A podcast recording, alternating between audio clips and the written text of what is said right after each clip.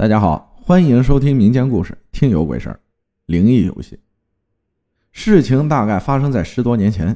以前我家住在贵州的一个县城，老房子是以前矿上分的房，后来煤矿倒闭了，家属区也大多搬家了，我家也搬了。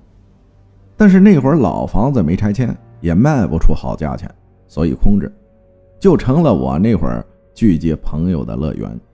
那会儿我有个网恋女友叫娜娜，她从重庆过来跟我奔现，我们顺理成章的同居了。一块要好的朋友月雅跟徐雷经常来我家玩电脑或者吃吃喝喝。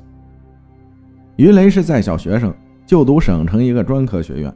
月雅的女友小朋友跟于雷是同学。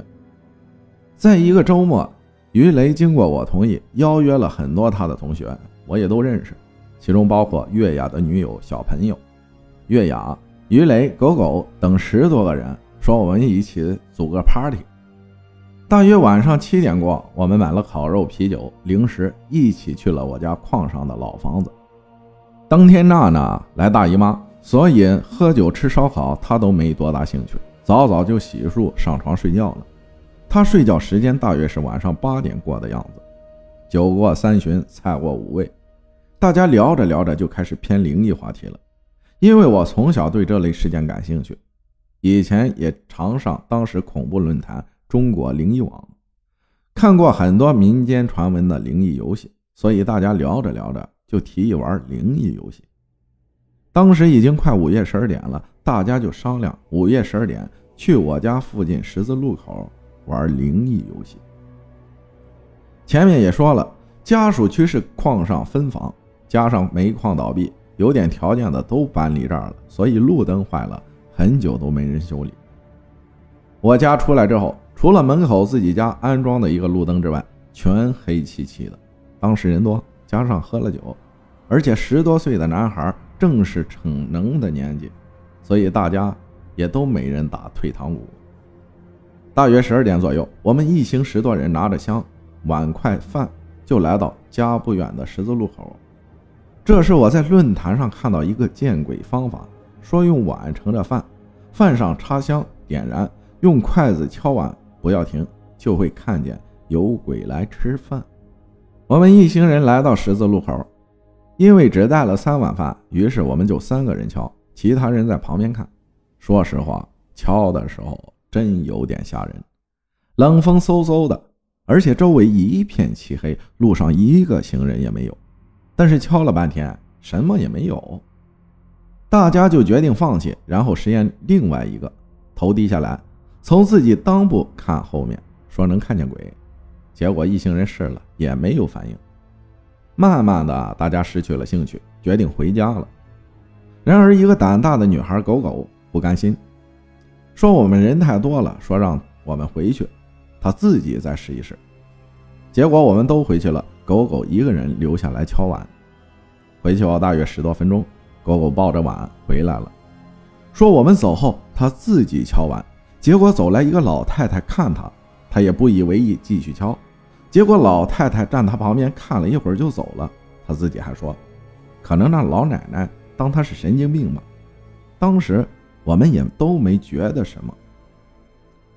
狗狗回来后就说他很困，然后躺沙发上就睡着了。当时我们一堆人在客厅喝酒、划拳、吹牛，他毫不在意，倒头就睡，几分钟就睡得跟死猪一样了。大约一点半左右，大家也都喝不下了，老房子就三个卧室，根本睡不下。这么晚看房子，这附近没多少人住，根本不可能打到车，大家就决定通宵聊天吧。于是分成三组人，一组在客厅，另外两组在另外两个卧室。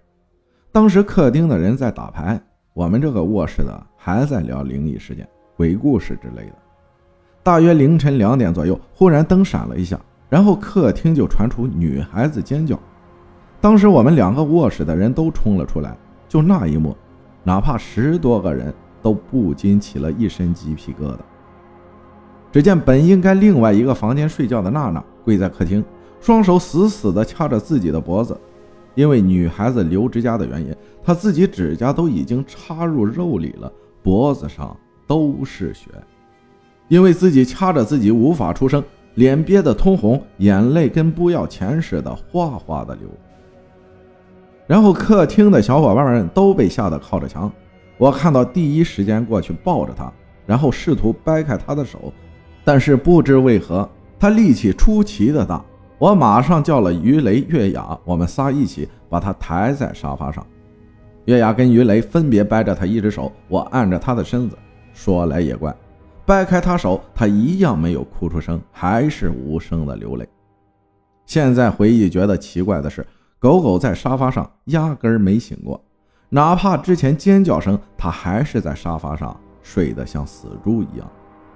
之后一系列的事儿，它都没醒。大家都有点手足无措，我大声叫：“娜娜，娜娜，醒来！”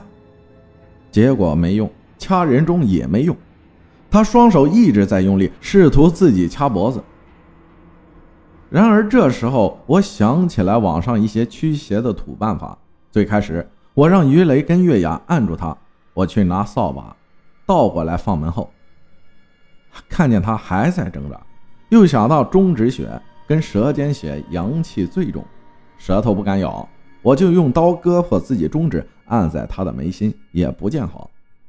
接着拿来碗，红绳打结，那个结也是在论坛学的，放水里，然后碗放沙发底下。发动大家一起吼，对着空气骂，摔板凳等等。随后我又想起来，菜刀劈在我家大门上，老房子木门，乱七八糟土办法用了一圈，那会儿是真手忙脚乱的。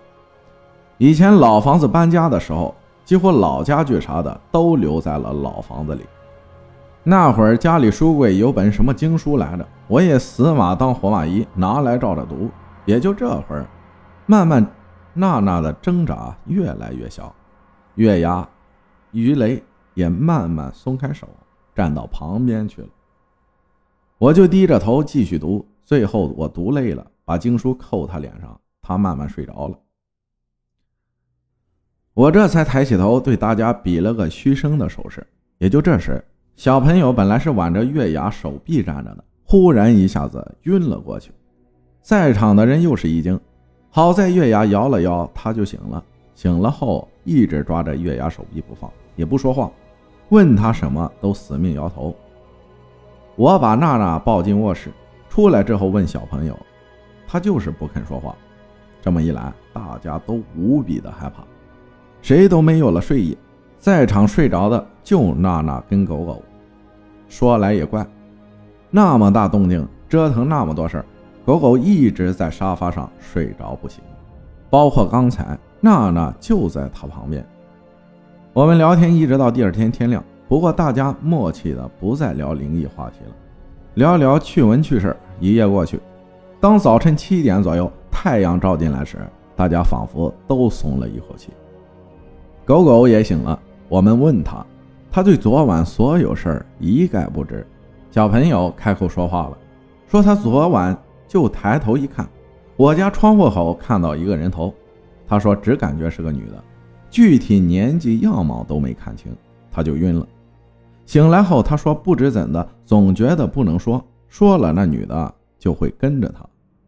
后来大家决定，娜娜醒的话如果没记忆，大家就别告诉她了，免得吓到他。后来七点半左右，娜娜醒了，醒来洗漱发现脖子有伤口，还问我怎么回事。我也就敷衍说，估计他自己不小心抓到的，让他别留指甲了。故事到这儿差不多结束了。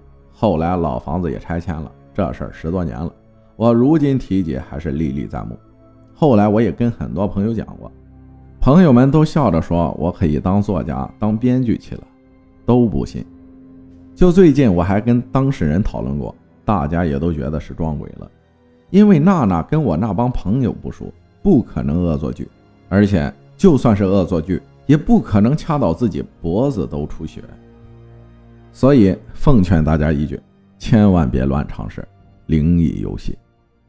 感谢军大锅分享的故事，谢谢大家的收听，我是阿浩，咱们下期再见。